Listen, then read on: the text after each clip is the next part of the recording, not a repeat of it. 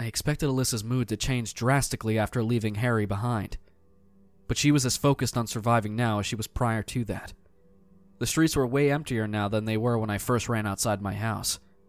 We walked in the middle of the road to avoid getting jumped from the corner, even though we knew it was equally risky exposing ourselves like that.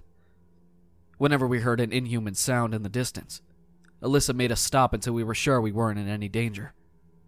Walking in the rain gave us some cover, which allowed us to move relatively faster, but we still had to be careful. Wait, I whispered to Alyssa, pointing down the street. See that? There was a little girl a few hundred yards away from us, standing in the middle of the road, facing away from us. My initial instinct was to go and see if she was okay, but based on everything I'd seen by that point, I knew there was a high probability that this wasn't a little girl in distress at all. I was right, because as soon as Alyssa saw her, she cursed under her breath and pulled me aside behind a bush. What's wrong? I asked. Whatever you see there, that's not a little girl.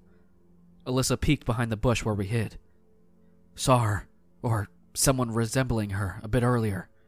She stood exactly like that, and when a guy approached to help her during the chaos, she turned around and she had no fucking eyes or nose. Instead, her entire face was replaced by a fucking vertical line for a mouth, with sharp fucking teeth. The poor guy never stood a chance. So, what do we do? Let's try a different street, she suggested. We sneaked through a backyard, ignoring the dead bodies along the way, and went through the adjacent street. Halfway through, I heard a pained groan coming from a dark alley to my left. I readied my hatchet while Alyssa readied her gun. A creature crawled out into the light, barely able to pull its own weight with what was left of its human looking arm. The thing looked like a swollen blob in its shape, barely recognizable where the head was, which I could only tell from the eye visible under the heavily swollen blisters. Some of the blisters looked volatile, pulsating under the streetlight, looking like they would pop on the slightest touch. I tried not to think about whether it used to be human, as it pathetically dragged itself towards us, groaning through the small slit of a mouth the one visible eye wide open and darting from Alyssa to me intermittently. Leave it, Alyssa said. It's harmless unless it manages to grab you. I've seen one earlier. She holstered her gun and urged me to follow her. I gave the amalgamation of the creature one last glance before following my partner. What exactly have you seen, Alyssa? I asked while walking behind her. She was silent for a moment before responding. I got caught in the downpour while heading home. It was like a war zone. Military killing everything. Monsters of all shapes and sizes killing everything. And civilians just trying to escape. I didn't stick around to find out, since the heavy rain brought some really bad monsters. Wait, look! I pointed to a graffiti on a billboard. It said, 36 will save us. You mentioned it before, right? What is it? I don't know. I heard the military talking about it over the radio. Whoever, whatever it is, it's responsible for all the crazy shit happening in town. We walked in silence for the rest of the way until we reached the hospital. It's a good thing, too, because the rain started to get heavier by the time we reached the entrance. There were no monsters in front, but when we entered, our hearts dropped at the amount of dead bodies at the front desk, both human and otherwise. Shit. Alyssa cursed quietly but readied her gun. This was a bad idea. We should get out of here, I said. As if a higher force heard me, it started raining cats and dogs again, so going outside at this point was impossible.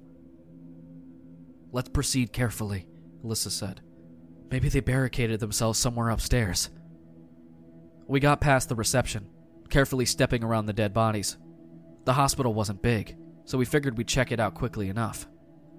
The elevator was completely demolished, so that was out of the question. Really, though, it looked as if a truck drove into it, bending the door inward all the way to the back side. We climbed the stairs to the second floor, and as soon as we did, the air became heavy. It's hard to explain, but it was as if someone had been keeping all the windows shut for a long time, making the room stuffy. There were no dead bodies, but the place was chaotic stretchers and trash bins knocked over, etc. Let's split up to check each side separately, Alyssa said when we reached the end of the corridor. I'll check the patient rooms on this side. You check that one. Let's meet up here once we're done. And if you see anything, scream. I wasn't exactly happy at the thought of roaming this place alone, but I hesitantly nodded and we split up. All the other rooms were empty, just like the rest of the floor. It didn't make sense. But the only other possible outcome was that the survivors probably barricaded themselves on the third floor. I came back to the meeting point, and then I heard Alyssa calling me from around the corner. Hey, come check this out, she said from one of the rooms. Coming, I said and followed her voice. Just when I was about to open the door, I felt a firm grip on my left hand. I jerked my head in that direction and saw Alyssa holding my wrist, shaking her head with a worried look on her face. Don't. That's not me, she whispered with a trembling voice. My mind couldn't process what I was looking at. I stared at her and then back at the door. Hey, you still there?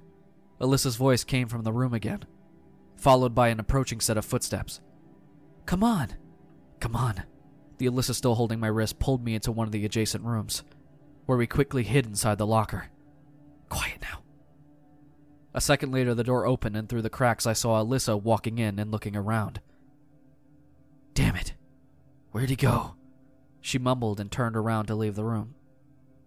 Just then, I felt the grip on my wrist tighten even more. I looked down, and in the dark, I saw the hand holding it. But it wasn't Alyssa's hand. The fingers which held me were bony and elongated.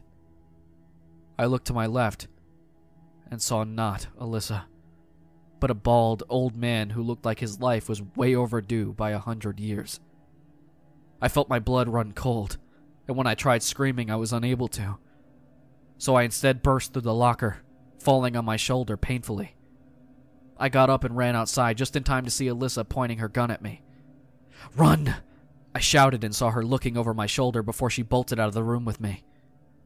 We ran to the stairs and up on the third floor, making our way past the dozens of bodies of patients, staff members, monsters, etc.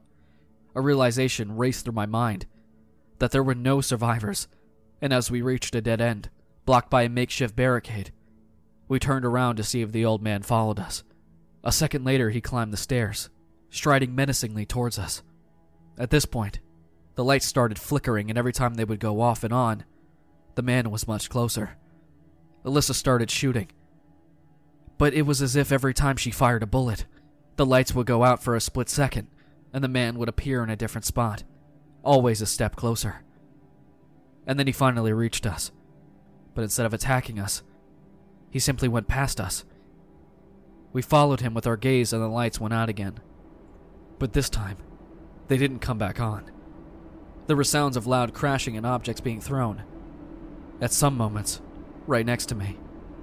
When the lights finally did come back on after almost a whole minute, the barricade behind us was completely ransacked, and the way was clear.